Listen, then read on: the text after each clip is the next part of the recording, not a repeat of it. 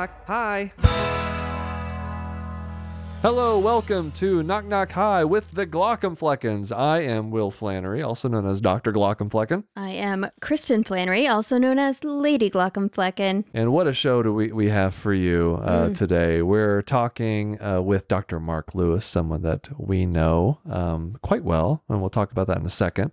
But first, uh, we got some mail yesterday. hmm We've been getting some mail because we are preparing for a A very the biggest flight. trip that we've ever taken as a family. We are going. As a person, I think for me, That's me too. Yeah, we're Yeah. going to Australia. yes. We are spending some time in, in Sydney and uh, Adelaide, and I, I'm going. To, I'm speaking at a conference there, but we're turning it into a Family a family vacation. vacation. So we get this big box in the mail, and um, I open it, or Kristen opens it. I look in, and and I'm kind of confused, and I ask her, "What is this?" And she says, "Oh, those are my neck pillows, like multiple." hmm And so what you had decided to do was in order to try to sleep on the 17, 18 hour flight we have Mhm. to take. Yeah. um, Got to make sure I have a good neck you pillow. want to do experience with the different yes. types of neck pillows. Correct. Okay. So for context, I have to back up. First of all, for myself and for our younger daughter, um, if we are awake for too long, like you know, we're talking. It's been. This is another reason I could never have become a doctor because if it's at like our, you know, 18, 19, 18 20. right if it, if it's coming on 24 hours of, of awakeness uh we will just um throw up They Just will, uh, I've seen it happen. Mhm. It, I would not say uncontrollably. no i just mean like we can't control how this like it's It'll- it'll just happen. going to happen So anyway, so yes. Yes. So, they, they have this weird like i don't know if you know what that is out thing. there some somebody listening or sleep watching deprivation please do tell me. vomit. because i would like to fix it So um, anyway in order to so we combat have this, this so it's very important yes, that we get some sleep on the plane. Otherwise, we will both be vomiting over the Okay. Pacific Ocean in a tube that we can't escape from. So, All right, we understand the implications of this. So, what have you done to try to prevent so this? okay, so that's that's background number one. Background number two is that I have you know some joint issues uh, due to my hypermobility, and so you know I've had a neck surgery. I've had to have a cervical disc replacement. I have a lot of just chronic pain up and down my spine, right? And my neck is a, a common offender. So I also need not only do I need something that's comfortable enough to sleep, I need something that's not going to debilitate me. Uh, So you, need know, something ergonomic. I need something that's very So- so supportive things in a that she- specific way. so just to to fast forward here, the things that she ordered are hilarious. Yeah, so I got I don't know six or eight. I googled to see like what what are the best ones, and I couldn't decide just from reading on the internet. So I had to try them. So I just got all of them, and I figured I can try them all out, and then just return the ones I don't want to keep. So keep. one of them is just your typical like neck pillow, but another one is is this um large uh what shape is it? I, I don't even know. O- oval. oval shaped thing that goes over her head and and then she leans on it's like designed to like Or lay like tray table on the tray table Yeah. But what you look like is It's called the of ostrich. okay it's called the ostrich but you look like one of the zombies from the last of us uh, if you've seen that show the clickers like that's what she looks like um, or even like from pan's labyrinth that oh that's a good one Mm. where the guy with the the eyeballs on his hands Mhm. That guy freaked me out. Yeah, that's what you look not like, with the movie. ostrich on Yeah, your head. because it like goes over your head as an oval, and then up at the up at the top on either side of your head, it's got holes because it's meant like remember you're you're leaning over a tray table, so your forehead's on the tray table, and then your hand is in these holes right above your both of your hands are in the holes I above your head, so that you have somewhere to put your arms. I support whatever it is you need to do to avoid vomiting on our trip. So, uh, whatever, however much money you feel like you need to spend investigating Well, I these just options. need you got to be able to. Sometimes you just have to try it out. So All yeah, right. Well, gonna do it. Well, I'll report back. perfect. Yeah, let's. I'm sure everyone's going to be just waiting on pins and needles for that. All right, let's get to our guests. We have Dr. Mark Lewis, who is a medical oncologist, who is the director of gastrointestinal oncology at Intermountain Health and chair of digital engagement for national cancer research groups. And we actually just interacted with, uh, we met Mark in person for the first time a couple weeks ago. Yes, yeah, we've known him from Twitter for a few years, uh, but he was in town for a conference, and so we met up for dinner, and um, what we had a lovely dinner and good conversation. We went out for ice cream afterward. We brought our kids with us, and it was just this really, really good time. Um, and I think that it speaks to the character of Dr. Lewis um, that when we left on our way home, and this is well past the kids' bedtime at this point, right? Well, on our way home, normally our eight year old would be complaining about something or another because she's eight. That's what they do. But what she did after the lovely evening that we had is she just sighed really contentedly from the back seat, went, I love you guys. And that was just. To me, that is the epitome of what an experience with Mark Lewis is like. So, uh, we go into in the episode a little more about how we know each other, but that is the kind of person that he is and the kind of physician that he is. So, really, really good episode today. Maybe also had a little bit something to do with ice cream. Could have. I'm just Could saying, have. just throwing that out there, you know. But uh, yeah, certainly the medical helped. medical Yes. oncologist guest was helped. You Yes. know, um, our eight year old help uh, you know enjoy the enjoy the evening. Uh, but uh, yeah, had a great time. So let's get to it. All Let's right, do it. here is Dr. Mark Lewis.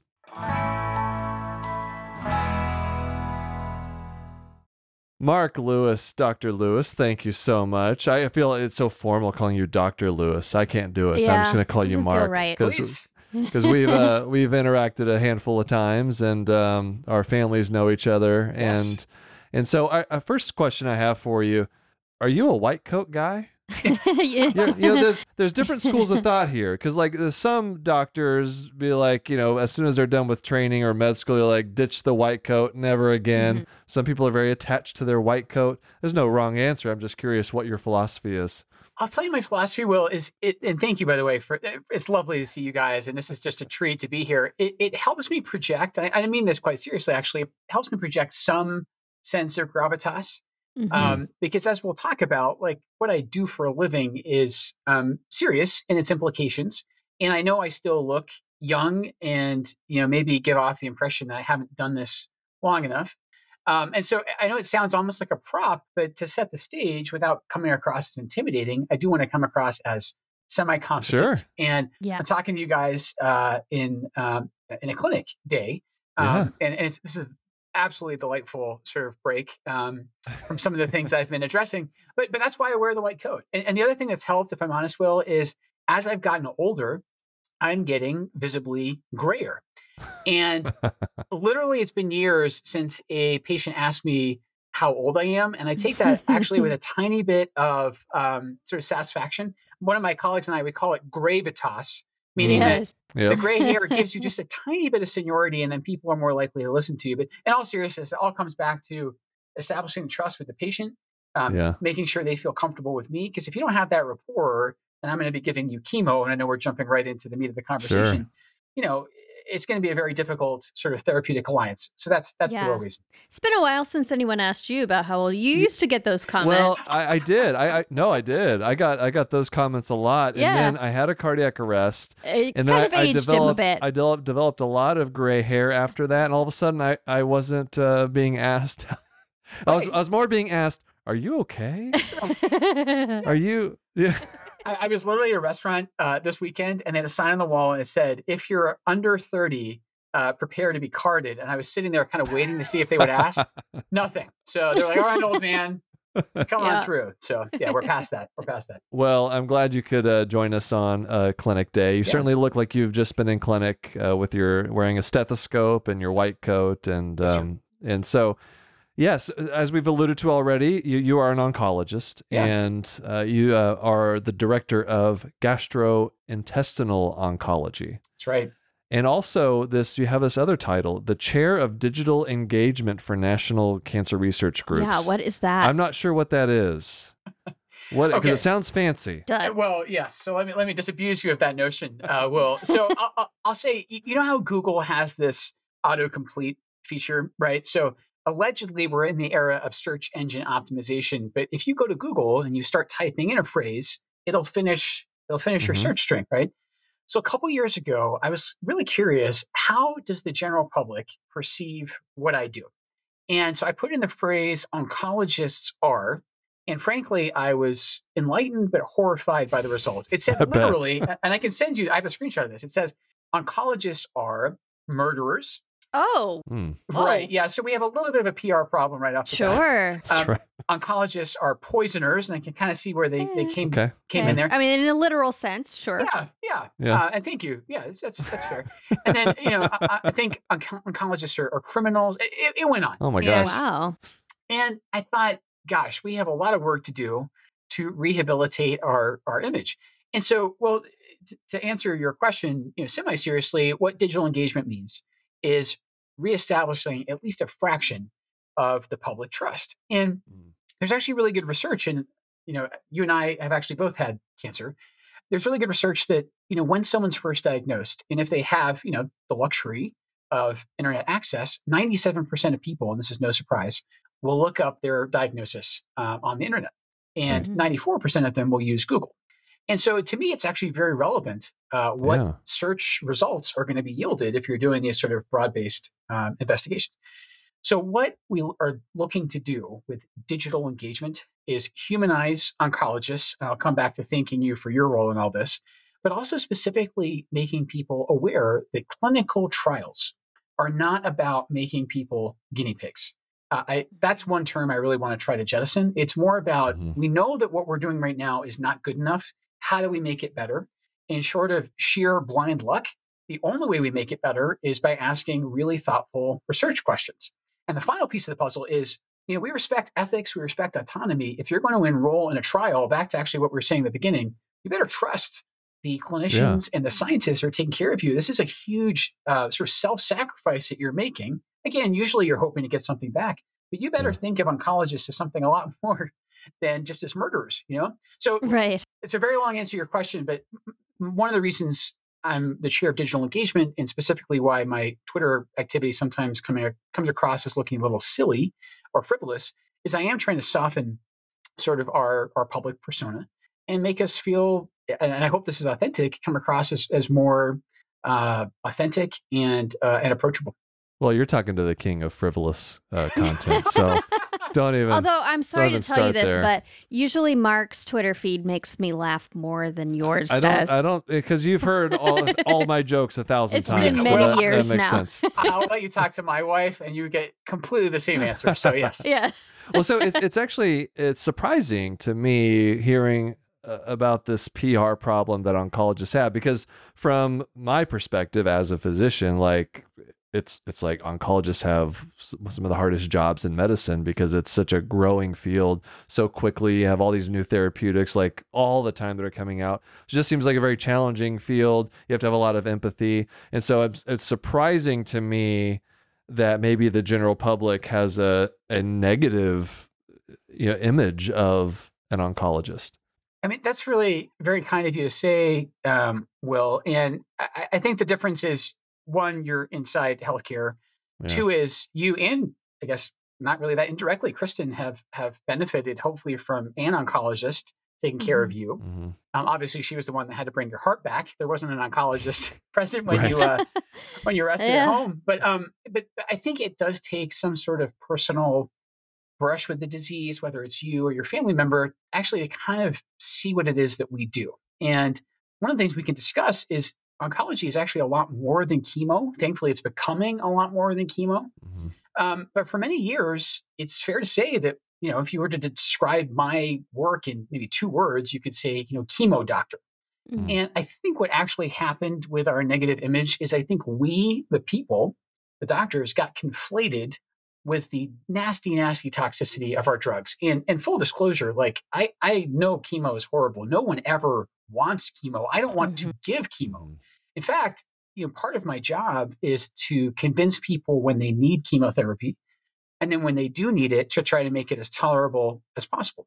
So I think you're, you're very kind to say that. I think that's where some of this reputational trouble came from. And then, as I was also alluding, if we're not extremely careful in how we describe clinical trials, we will come across as mad scientists who are sort of, you know, playing fast and loose with people's lives, and that's Mhm. the farthest thing from what we're actually doing. How do you come up? How, how do you have that conversation? That's that's interesting to me, just because uh, it could it I understand it would be. It seems like it'd be very easy to to to mess portray it up. that as experimental, right? Yeah. And that's a scary word for Yeah. people, It's especially when you're talking about you know conversation. cancer. I, I think the way I put it is that the only way forward is sort of rational um, and, and and careful experimental design. Because again, I'm lucky enough. I've, I've had, as we've discussed, a relatively short to mid-length career at this point, and I've seen it change so much. Like literally, I had a great fellowship, a great training. I- I kid you not. If I practiced exactly the way I was trained now, and I've been out more than ten years, it would be malpractice. That's how much mm. it's changed. Wow. And I think what we've all signed up for on our side of the table is lifelong learning. We basically said, listen, nobody wants to be practicing oncology the way it was you know, 20, 30 years ago, heck, even five years ago. We want to be better than that. However, the only way to get better is essentially crowdsourcing our knowledge. And, and it's tough because you know, some patients have to go first. It's like, I, I, we can get into this too. When I was having my pancreas surgery, I was meeting my surgeon, you know, or surgeons the week beforehand, and one of them was his first operation here at my institution. I remember thinking, huh, is kind of an interesting situation to be in where I know that I am, for one of a better phrase, my, you know, my surgeon's first, right? No one ever wants to really be first. right. On the other hand, we know that sort of, again, pioneering is necessary because the status quo is not nearly uh, good enough. So the way I couch it is I talk about the standard of care. I say, listen, the standard of care, what we know now can get us this far. But, you know, I'm honest with them that I, I think we are still in, if not the infancy of this field, it's adolescence. And the only way to fully mature is through trials. So if you just take a little bit of time and try to, again, dissuade them of this notion that, you know, trials mean that you're totally guessing and it's completely improvisational, um, then then they tend to come around. And also, if you can demonstrate the potential value for that person, that tends to be Mm. very powerful. I, I've actually taken care of some complete altruists, people who say, listen, Dr. Lewis, I realize that the odds of me benefiting here are slim to none. I still want to do it because I want to make it better Yeah. for the people that come after me. And that's the kind of selflessness that you see all the time in this field. Wow. And it's just so Yeah. touching. You know, like who who does that? And the answer is patients with cancer do that. They are Yeah. um, among the most noble people I've ever met. There is something about the experience of having cancer that just, and you two know it better than I do, um, as former cancer patients yourself. But the, it really adjusts your perspective on life and on what you want to do with your time and with your own life. So that that doesn't surprise me at all. I mean, it's unfortunate, but it's it's not Yeah. surprising. there, there's an intentionality to it, Kristen, and I think you guys, or I guess I'll include myself in our group, like you know, relatively young ages. Um, You know, we've had to confront mortality, and uh, my father actually had a great quote about this. So um, he was a he was a minister, he was a theologian, and he was referencing a psalm where it talks about you know the average life expectancy being three score years and ten. And he Mm. said, you know what, our life uh, expectancy that's not a guarantee. That's an average, and in any bell curve distribution, some people will fall on the long part, the desirable part, and some people will be on the very abbreviated and undesirable short part. And he was actually tragically um, the latter. So he wrote when he was in his early to mid 40s, he said, I'm having a midlife crisis with his cancer that may prove closer to its end than its middle. And he was absolutely right. And so I think from a very early age, I realized, and then it was really you know, brought upon me when I had my cancer, boy, you know, there are no guarantees here. Mhm. Uh, and I won't even pretend to understand what you guys went through with the sort of hyper acute, you know, shock of your cardiac arrest. Well, and, and Kristen, again, kudos to you for your remarkable resuscitation efforts. But you know, I think it just shakes you. And this is stuff people Yeah. don't want to talk Mhm. about. Like denial is so powerful. Like you want to believe, especially when you're young, that you have something approaching immortality. Mhm. And I think the other thing that that really changes your perspective is when you have a parent that gets ill. Um, you know, I think when we're young, it's, it's actually comforting, almost necessary to imagine that your parents are going to live, if not forever, for a very, very long time. Mhm. And it's like the scales fall from your eyes when you realize that yes, they're they're human um, in, in every sense of the word, but also that they are um, not just fallible, but they are they're mortal, they're vulnerable. And I think that that's a change in perspective that you get either again having a serious illness yourself or witnessing a loved one go through it. And again, from a very young age, I saw my dad go through it. I saw my mom Mhm. support him. And Kristen, we can certainly talk about caregivers and the vital role you play. But I think that's the difference. I think once you're confronted with your own mortality, it quickly moves from some abstraction in like a Mm-hmm. future you problem where you're going to be in a retirement home five decades from now to something like, wow, this is this is a clear and present danger to me and my family, and I have to face it. Yeah, i i you know, spent a lot of time processing my mortality and my, you know, uh, at times tenuous mortality. It seems uh, through through humor, through Yeah. jokes. Uh, I've, and- I've noticed. Well, I've noticed. You've yes. noticed if if you've noticed that, if you could tell. Um, but whenever I woke up in the ICU after my cardiac arrest, I um, uh, pretty much immediately started tweeting and talking about it, uh, which I was very. Uh, I've been very proud of myself for quite a while, and then uh, that that I was able to do that. Mhm. Um, but then I learned that you actually live tweeted through your Whipple surgery, which made my accomplishments uh, not not seem quite as impressive. well, Uh, I feel like there's a caveat coming here. What? Mark, you go ahead. Well, I think, I break think the- it, break it to him gently. Yes, well, I think the caveat might be that the other people were tweeting for me. That may be the most important caveat. But uh, Kristen, I'm glad you're clarifying because if I had it to do You're over supposed again, to like, come on. You're supposed to like let people think maybe he was able to live tweet through his own surgery. I I mean, No. come on. but th- that's what people thought. So I, the, the biggest mistake I made, and, and I have a wonderful social media team here, and I'm happy to tell you like how it all went behind the scenes. But basically, I gave them control of my Twitter account. It may be like the one time in my life I've ceded control of that to someone else. And I had friends around the country who were using this to follow my surgery. So again, you know, people that care about me who I know, and they thought this is true. This is true, Kristen. Some of my non-medical friends thought that they were waking me up from general anesthesia oh my gosh. sort of like letting me tweet. like comment on what was going on, uh, tweeting, and then putting me back to sleep. And I'm like, listen, I Oh, know I that's have a dopamine addiction. It's not quite that bad. All right, you can just you can put me out, and someone else can do it. But no, it was a remarkable experience, and you know, from my wife. I mean, again, exceptional circumstances, but that's how she got updates on this Yep. surgery, which took six and a half hours. The surgeon didn't have to come out of the operating room and be like, "Hey, listen, this is how your husband's doing." Surreal for her as it was, she was getting live updates just like everyone else. And you know, 99% of the feedback we got that day was was wonderful and positive. And I woke Oh, up yeah. from surgery. I thought I was hallucinating. I was looking at my phone. There was all these like notifications from people I've never met. There's like three million oh my gosh. messages Yeah. or something. It was it was unbelievable.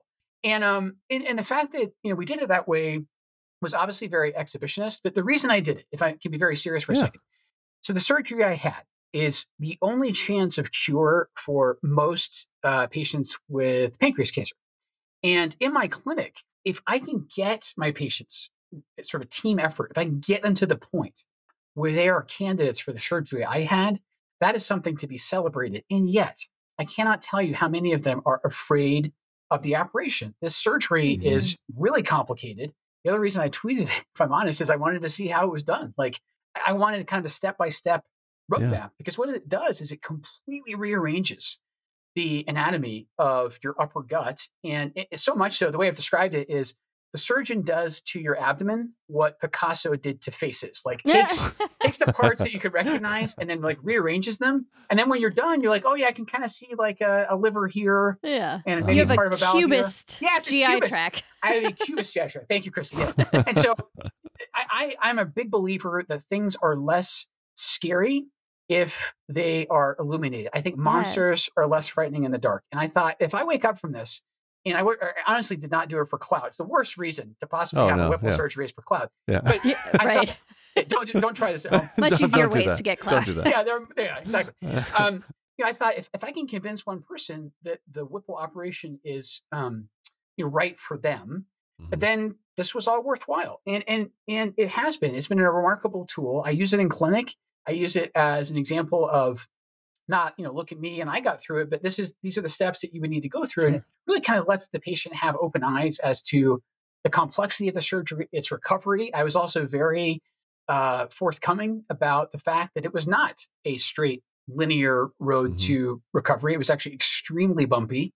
Um, I couldn't eat for five weeks. I was Mm. fed through an IV. I had a tube in my nose. Um, and again, it opened my eyes to all these outcomes of what we do as doctors that aren't that easily captured in labs and scans. The actual patient experience and the caregiver experience. My wife, Kristen, you'll appreciate this. I woke up one morning after my surgery and it was extremely romantic. I was vomiting bile Okay. Ooh, yes. Yeah. And uh, just, just what you want to wake up to in the morning. yeah, I know. You know, I bet when when you took your vows in sickness and in health, and when I took Yeah. my vows in sickness and health, Yeah. This is not exactly what you envisioned, right? Vomiting Right. bile was Yeah, not vomiting in- bile. was yeah. yeah. But my wife's a doctor, and specifically, she's a pediatrician. And she looked at me and she said, Listen, you have two options. She said, Number one, we can go back to the emergency room and you know what they're going to do, or, or you can let me handle it here at bedside. Mm. And and I, I knew what she meant. So what I needed at that point was I needed a tube reinserted down my nose to my stomach to, to drain out all that lovely bile.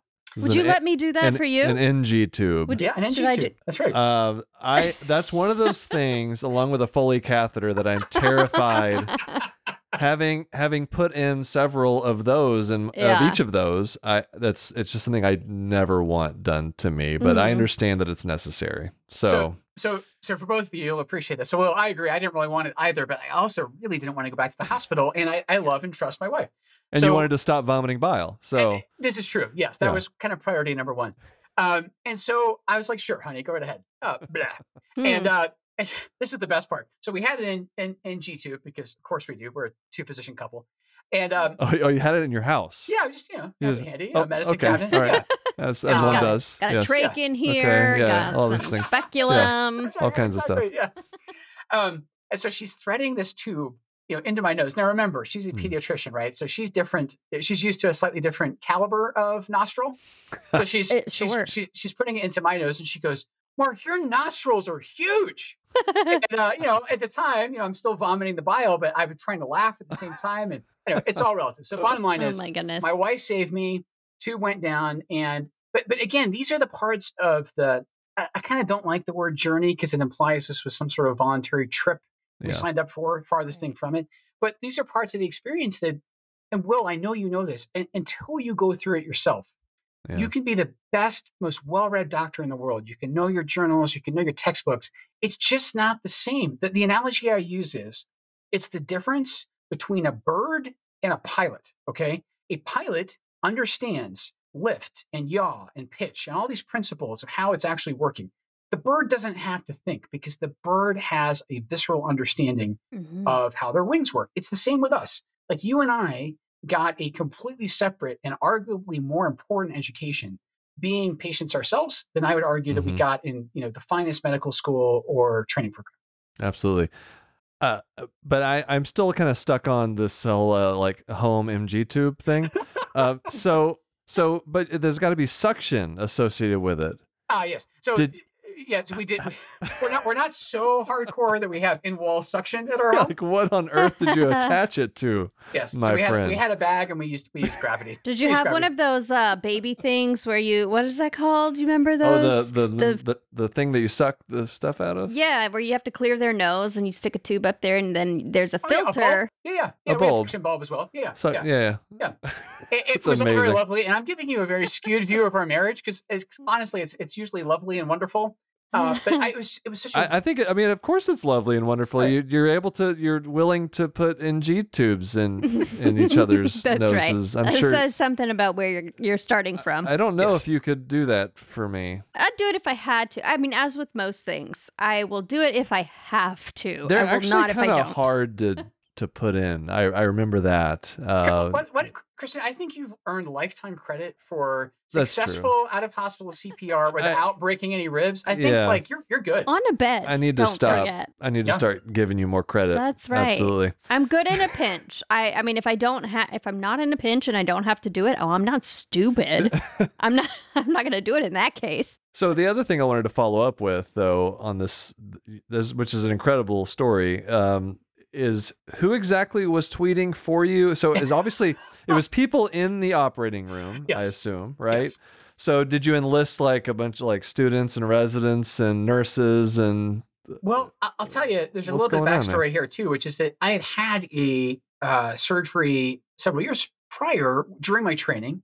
Uh, so I was doing my fellowship at the Mayo Clinic. That's where, you know, as you do, I diagnosed myself with cancer.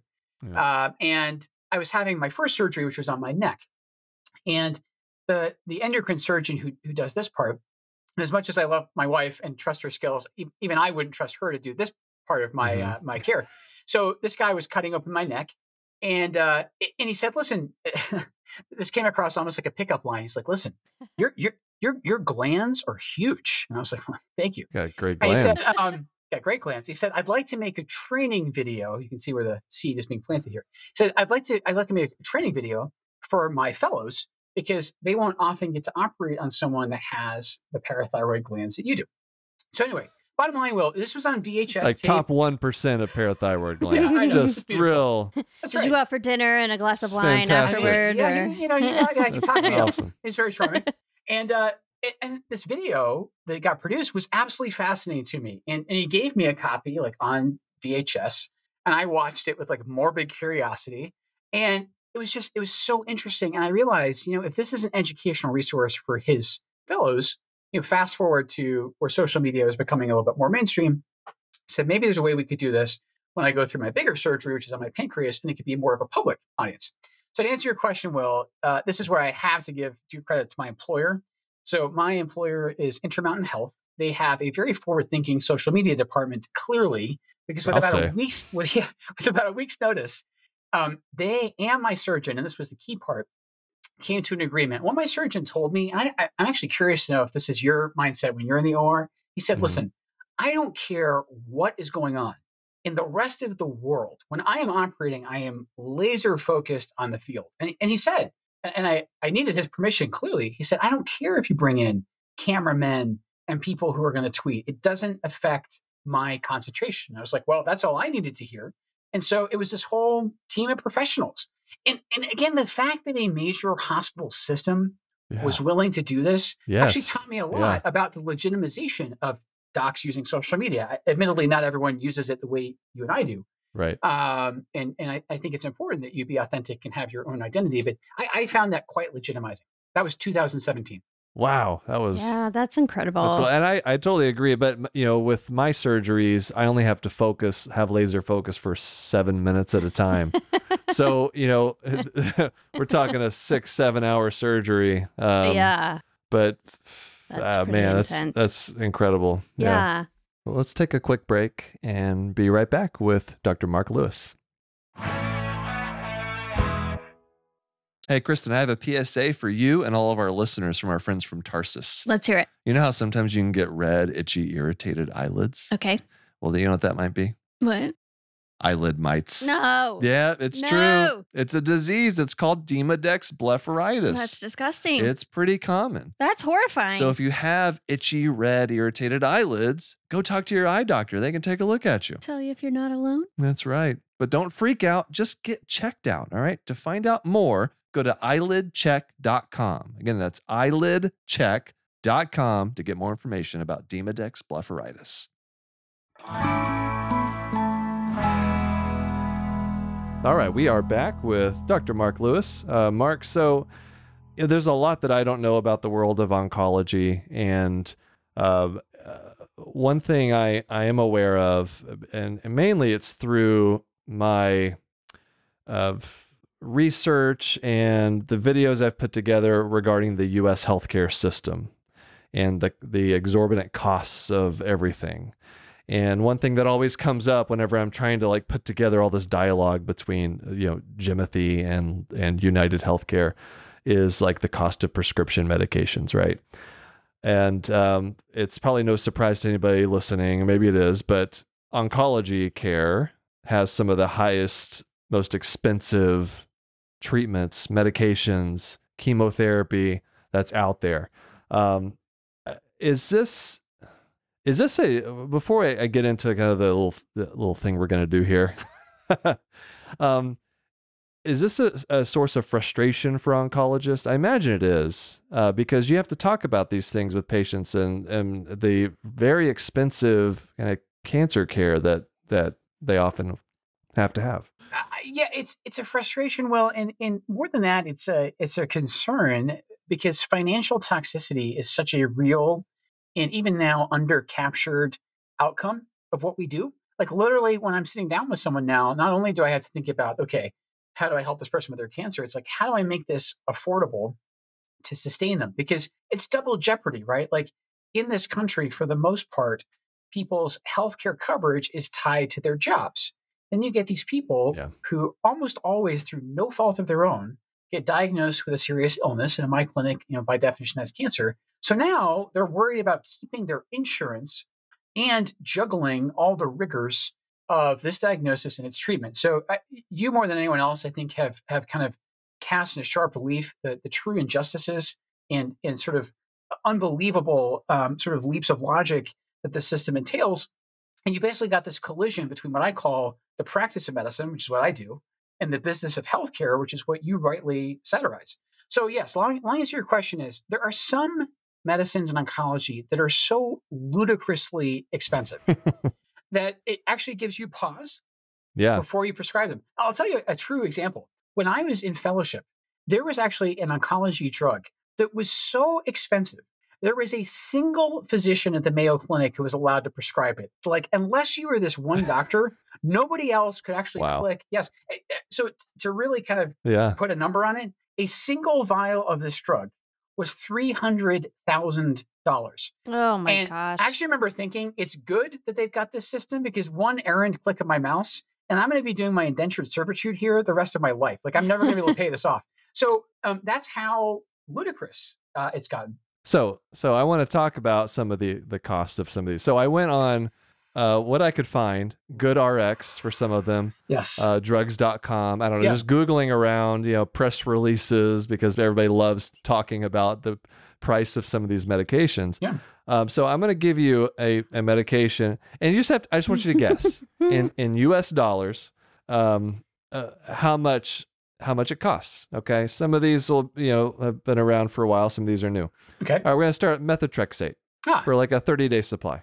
How much do you think that is? gosh. Wait, you have Um, to tell me like what retail. Are, what This kind is- are these all Uh, like These are all chemotherapy Okay. medications. They, a lot of them have multiple uses. Okay. It's not just cancer, but they are they are uh, there's different classes of chemotherapy Okay. drugs, but um, this is would be one of them. Okay.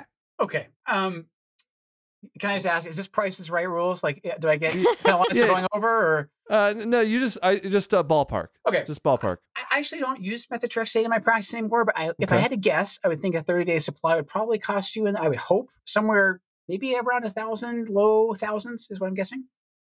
It's actually much cheaper than that. Oh, wow. Methotre- methotrexate is is quite cheap, about hundred bucks. No, Hundred bucks. methotrexate for everybody. No, please There you don't. go. I mean, it's a bit. Yeah, no, that is not don't. medical No, no, no, no. advice. But it's been it's been around a while. Yes, it's been around a Yeah, while. my legal team is telling me that I must strike that from the record. yeah, yeah, yeah. All right. How about uh, how about and, then- and some of the, I'm sorry, some of these probably you don't you don't use frequently, but um, tamoxifen. Ah, oh, I actually I used to use tamoxifen quite a bit. Um, I for a 30 day supply, well, I think Yeah. probably in the hundreds of dollars, I would guess. Yeah, about a hundred bucks. Okay. So it's similar to methotrexate. Is this pre or post insurance? no, this, is just like this sticker is price. just like you don't have insurance. You're Okay. going to the pharmacy, and some of these are you can get at the pharmacy. Some are are not available. Um, how about cyclophosphamide? Oh, uh, so this is this is one. Uh, do you? St- I mean, that's like a. Is that still used? oh yeah, it's often? absolutely still used. Okay. Yeah, Okay. Um, again, it's a it's an oldie, but in the right setting, a bit of a goodie. I think we're probably still in the couple hundred dollar range. Yeah, three, three hundred, four hundred bucks. Okay. All right. Um, how about here's one that I've been seeing a lot of commercials about. Ah, Key, Keytruda. yes. Keytruda. What is this was- Keytruda? What is that used for? Okay, so Keytruda by another name is pembrolizumab, and so that suffix, anytime, so anytime an oncologist sort of vomits syllables at you, the most important syllable is the last one. So Yeah. the suffix tells you a lot. So that suffix mab, that means monoclonal antibody. And to give it its fair due, Keytruda is one of these new immunotherapy drugs, and its most famous use or success until very recently has been Jimmy Carter. So President Carter, unfortunately, I think is now in hospice care, but that man has been alive for I think six, seven years with a metastatic melanoma that went to his liver and his brain in his 90s. And so this drug, pembrolizumab or Keytruda, is an Hmm. intravenous immunotherapy that actually teaches your body, hey, this cancer is not you. This is not self. This is something foreign that needs to be attacked like an infection. So, long story short, very famous drug. There's no uh, surprise you've seen it on television. Uh, Yeah. But now we're rapidly escalating costs. And um, I think we're probably into the tens of thousands. I, I usually Uh-huh. would tell someone that for a full course of Keytruda, and we can talk about how long that is. I mean, now we're into the hundreds of thousands. So, but a 30 day supply, I think, would probably run you, I don't know, 30, 40, something like that. Actually, yeah, in the tens of the, so about uh, fifteen thousand per No. month. Yeah. The bargain so, basement. Let's go. There, there you go. Not too bad, right? Yeah. All right. here- here's another one. Uh, garpazizumab. Excuse me? Yeah. Yeah. Gar garpazizumab. Garpicizumab. Okay. I'm Yeah. actually not familiar with that one, Will. You're educating That's because I made it up. me. Ah, yes. All right. That's because I made it up. Yeah. Very That's, that's Very tricky. Uh, changing the Um, rules. Yes. yeah. Okay. And then at this point in my research, I was like, look, these numbers are getting very big. So let's just look at like the most expensive Yes. chemotherapeutic drugs out there. Can you guess some How of much? the some of the oh just no the names of some of the Ah. more expensive the most Yes. expensive ones out there. Well, the one I was mentioning earlier, uh, albeit not by name, was the one at Mayo that required essentially this uh, unbelievable, complicated system of ordering. So it was eculizumab, is a, uh, a monoclonal antibody used in paroxysmal and nocturnal hemoglobinuria, all of which just rolls off the tongue, and that was that was 300k per vial. Um, so I'm guessing whatever drug you've come up with probably ends in that MAB again. Um, Uh-huh. Because th- those are the there may be an IB in there too, but uh, the Mabs and ibs, the MABs and IBs, yeah. If you again for well, your most videos, of them are uh, are also these you know brand names, right? Because you know that's that's what they're marketing them as. And uh, I have to say the the most expensive one out there um, is uh, an ophthalmology medication. Oh, So it's called Kimmtrak. Hmm. You ever heard of Kimmtrak? No, do tell. It's for uveal melanoma. Oh yes. Do you have its generic name by any chance? Uh, you know what? I do not. okay, I think I think one of my colleagues. I'm a bad doctor. I don't no, have the generic names. No, no, no you're, you're the last person that anyone would accuse of being in the pocket of pharma. Well, don't get me wrong. Um, so, uh, no, one of my colleagues who treats uveal Yeah. melanoma, I think, uses that drug, but they use a, a different uh, designation for Yeah. it. I, I've heard it's quite. I mean, that Eighty-one thousand dollars per month. oh. Eighty-one thousand dollars per So, month. so I think I think your larger point is we have to be incredibly selective in who gets these drugs, and we cannot be putting the entirety or even the majority of the bill on the patient. And Cor- the- maybe the, the and I realize this is taking your your game and, and putting a very serious spin on it.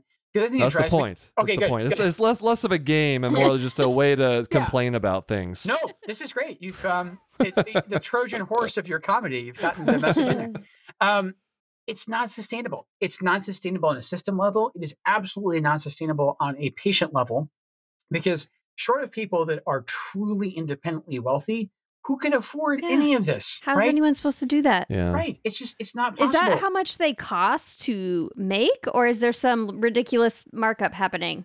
well, um, I'm afraid I already They know certainly the answer to want that. to but- like recoup the their costs of making So- it. I think part of the problem is also how rare the disease is, right? Because some of these are like orphan drugs. Yes. As a general rule, the rarer the disease, and, and here's the thing, right? We do walk a very tricky tightrope here. We don't want our pharmaceutical colleagues, who are not, by the way, are not universally bad or avaricious. We literally can't do our work without them. I, I, have to say that quite authentically.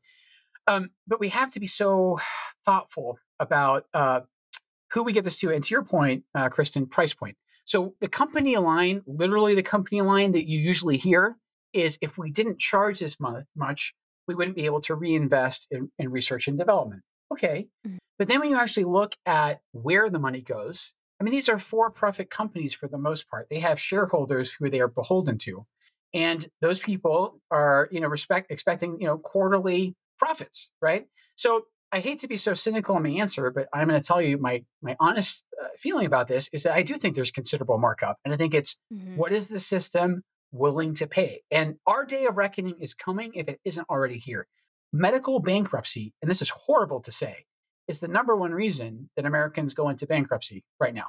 Uh, it's not home foreclosure, it's not anything else. It's it's bills. And Mm. and you know, Will, I know you had your own you know nightmare after your cardiac arrest. My dad, back in the late '80s, early '90s, fought a I think a thirty thousand dollar bill, um, Mm. and and, and it, it pained me to watch him. Obviously, I was very young at the time, but I was aware that was it was certainly money we didn't have. It was also energy this man didn't have. Like he didn't need to be using his his time on this, and he was so nice and like endlessly patient with these people. And I think there was a part of him that you know at, at base wanted to believe they weren't driven by greed, but they still wanted their money. And because he hadn't quote played by the rules and some prior auth hadn't gone through properly, like the patient ends up on the hook. And I, I hate a system that does that, puts the onus of responsibility yeah. on, on the wrong patient. And the last thing I'll say, well, before we move on, is a, a lot of cancer drugs these days are pills. And that's mm-hmm. particularly mm-hmm. a problem because while it sounds more convenient, you'll appreciate that a lot of prescription plans don't cover pills. I was literally on the phone yeah. with an insurer last week and they were like, hey, uh, Dr. Lewis, uh, you prescribed XYZ. Uh, this patient doesn't have pill coverage, but they do have IV coverage. And I said, well, that would be great except the medicine I want to prescribe literally doesn't have an IV formulation. It's only oral, and the patients didn't have coverage for it. So we're having to, you know, go and beg the drug company essentially to give it to also, us for free. Yeah. Who cares what form it comes in? Just pay for the drug. Like so I don't. That's so dumb. So you know, and some of these, I'll just you know, so, some of these chemotherapy drugs, I was you know, the numbers are you know, seventy thousand per month, sixty thousand, you know, twenty, thirty thousand, and uh, and what I kept thinking about is just from the perspective of a cancer patient, yeah. because you know we we really tout our develop our our science and development and R and D that we have in in this country that allows us to have these incredible therapeutics. Yes, that uh, can take a uh, we have gene therapy now that you know and we in ophthalmology and other areas, and so the fact that we have the ability to to treat these these uh, fatal diseases, um, but unfortunately, the the financial cost is so great that makes them sometimes unavailable for people. It's it's really uh, and they're taking advantage of people in such a vulnerable position because for many people you'll do anything right to anything you can do at all to keep living so yeah. the, the fact that yeah the that my patients starting GoFundMe's for their treatment. Ugh, that's yeah. not the exception. That's nearly the rule, and it breaks my heart every time.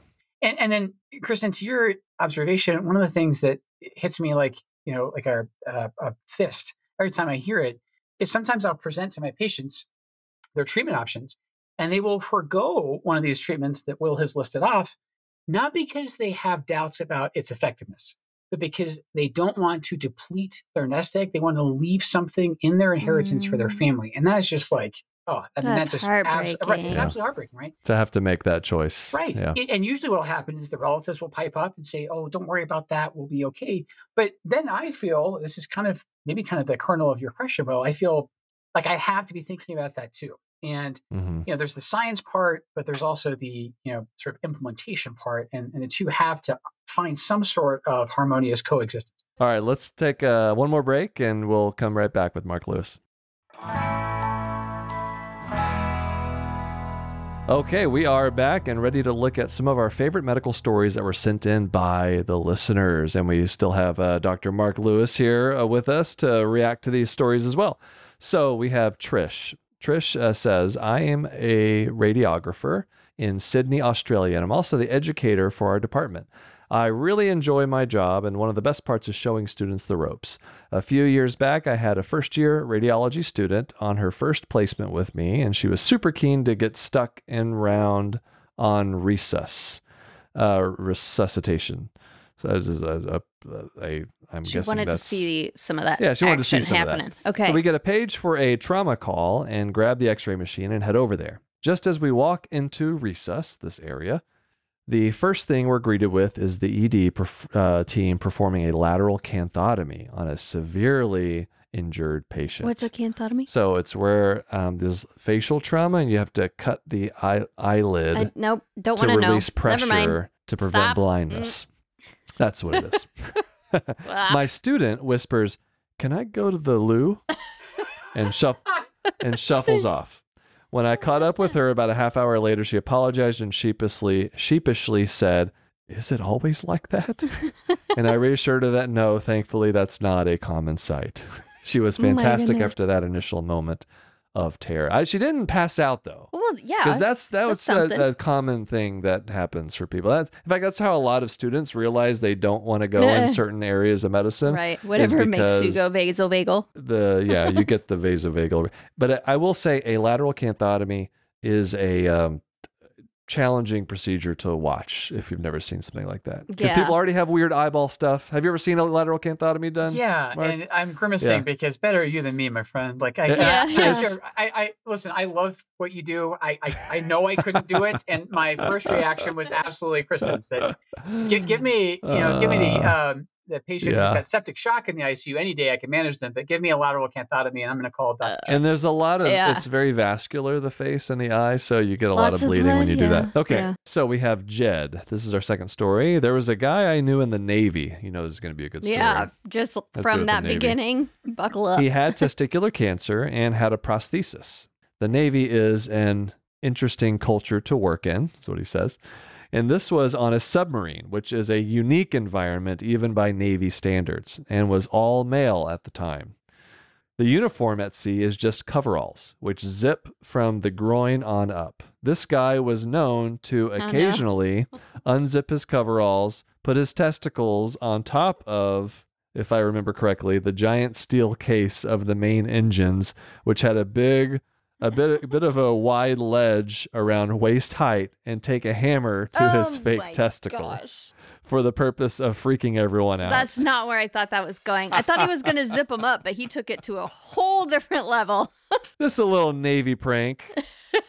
Crushing your fake testicle with a hammer, you know. Not a bad prank, to be It's- honest. Yeah. Yeah.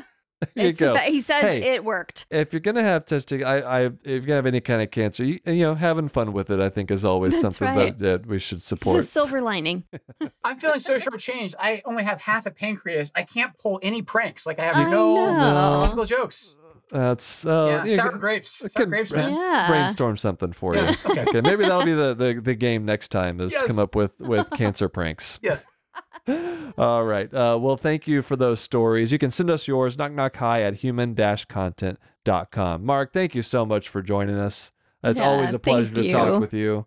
And uh, um, do you have something you want to promote? I, I, in fact, I would love to promote this as well. Uh, March is uh, colon cancer awareness month, Yes, right? So we're recording this now. It's in March. This will ha- go out in in May, but uh, I want you to just let everyone know what what should they know? What should the general public know about colon cancer? Oh, you're very kind. Let me do this, and thank you for um, sharing your platform.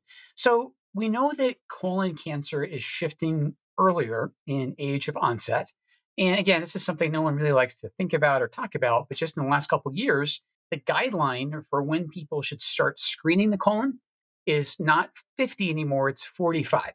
So my message is: if you are 45 years old, it is very reasonable to talk to your doctor about what's the best way of doing this. And there's really two approaches, one of which is colonoscopy, which everyone is familiar with the fact that requires prep. You have to clean the colon before you can see the colon.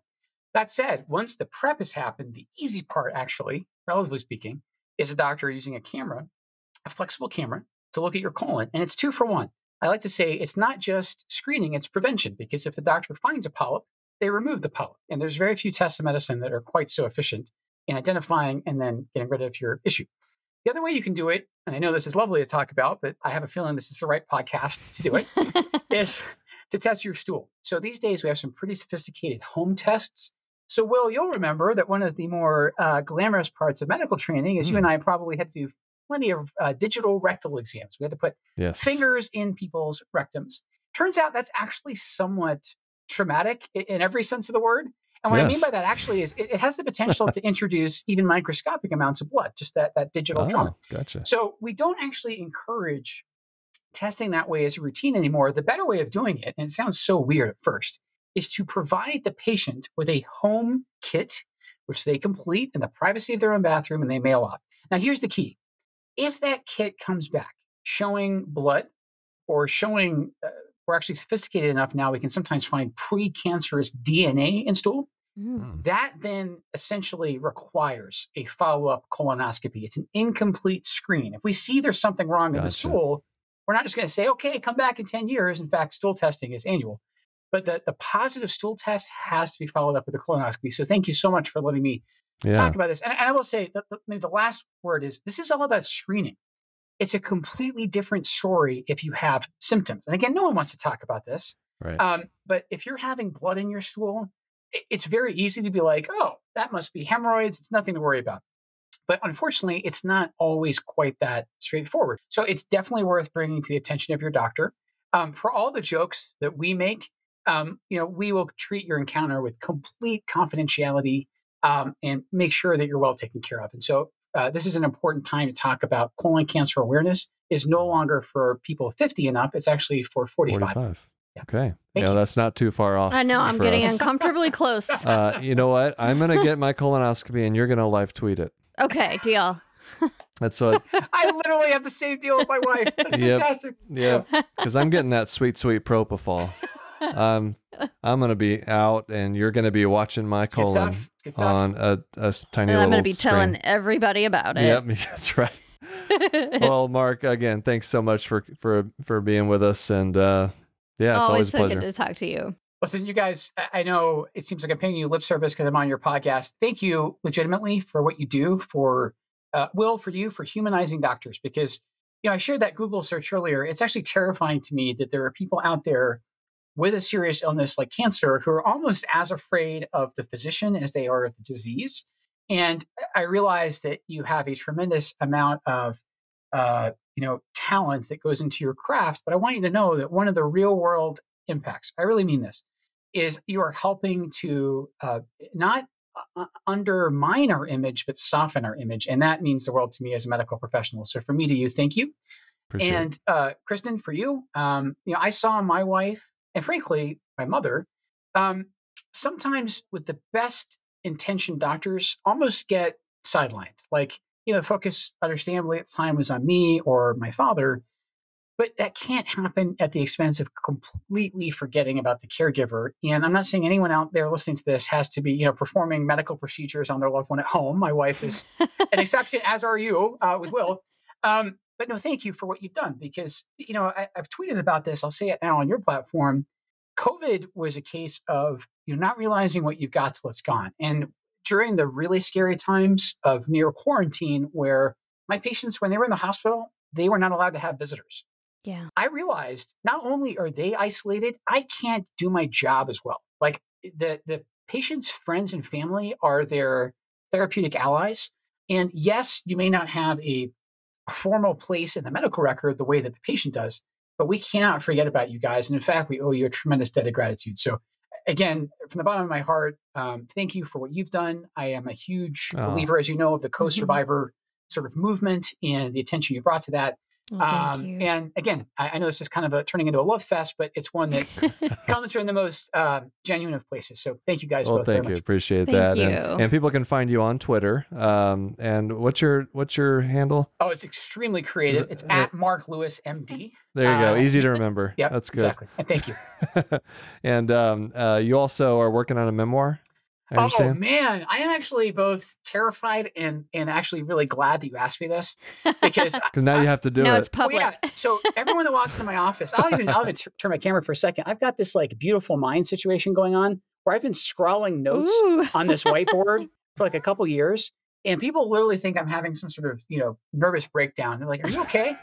and I'm trying to turn this mess, which is in my own illegible handwriting, by the way, trying to turn this into a book. And I'm so inspired by uh, people that have written medical memoirs. I'm inspired by my dad. He wrote one Yeah. when Mm. he was dealing with cancer, and so I better get pen to paper and finish mine. So thank you for luck. thank you for seeing. and I- what's you know, his called? so his is actually a theology book called Between Cross and Resurrection. To his enormous credit, he spends about 10 pages out of 450 something talking about himself because he didn't want to be the center of attention.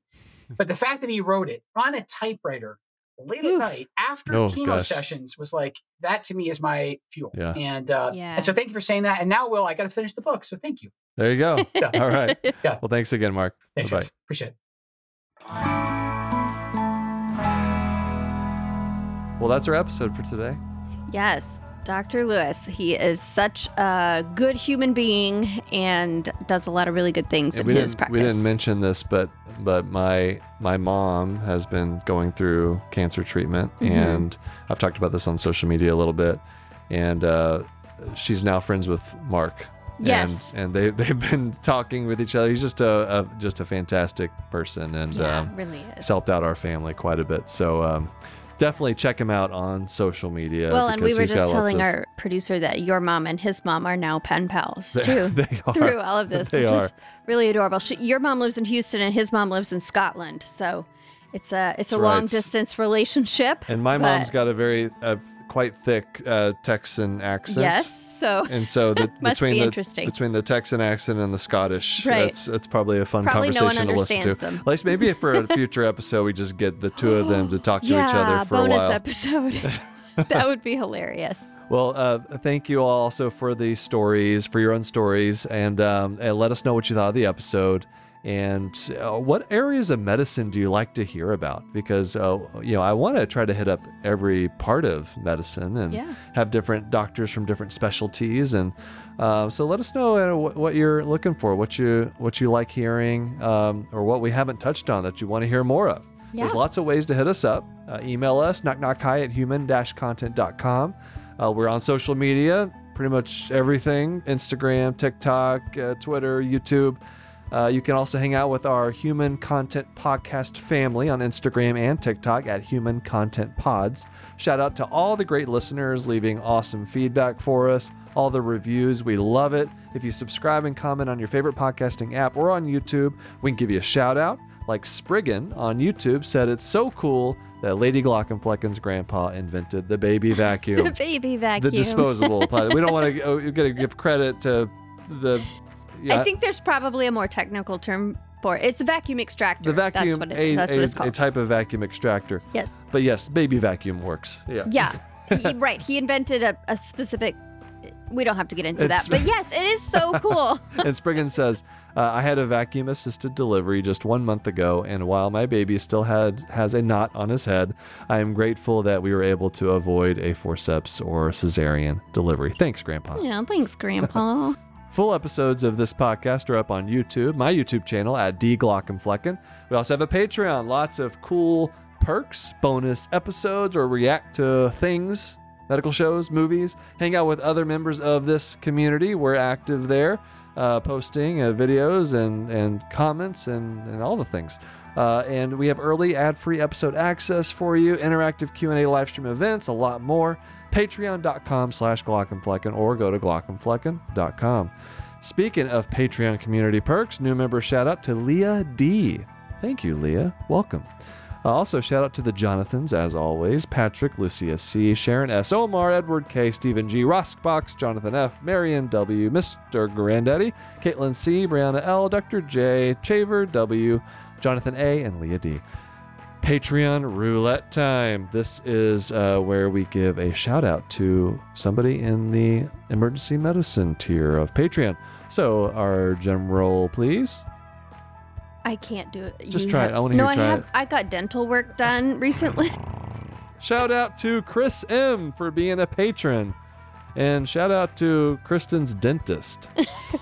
we are your host, Will and Kristen Flanary, aka the Glaucomfleckens. Special thanks to our guest today, Dr. Mark Lewis. Our executive producers are Will Flanary, Kristen Flanary, Aaron Corney, Rob Goldman, and Shanti Brook. Editor and engineer is Jason Portizo, and our music is by Omer Ben-Zvi. To learn about our Knock Knock Hi's, program disclaimer, ethics policy, submission verification, licensing terms, and HIPAA release terms, you can go to glaucomflecken.com or reach out to us at, Glock, or, at Knock Knock Hi at human-content.com with any questions, concerns, fears, hopes, dreams, Dreams. or medical puns. Knock Knock Hi is a human content production.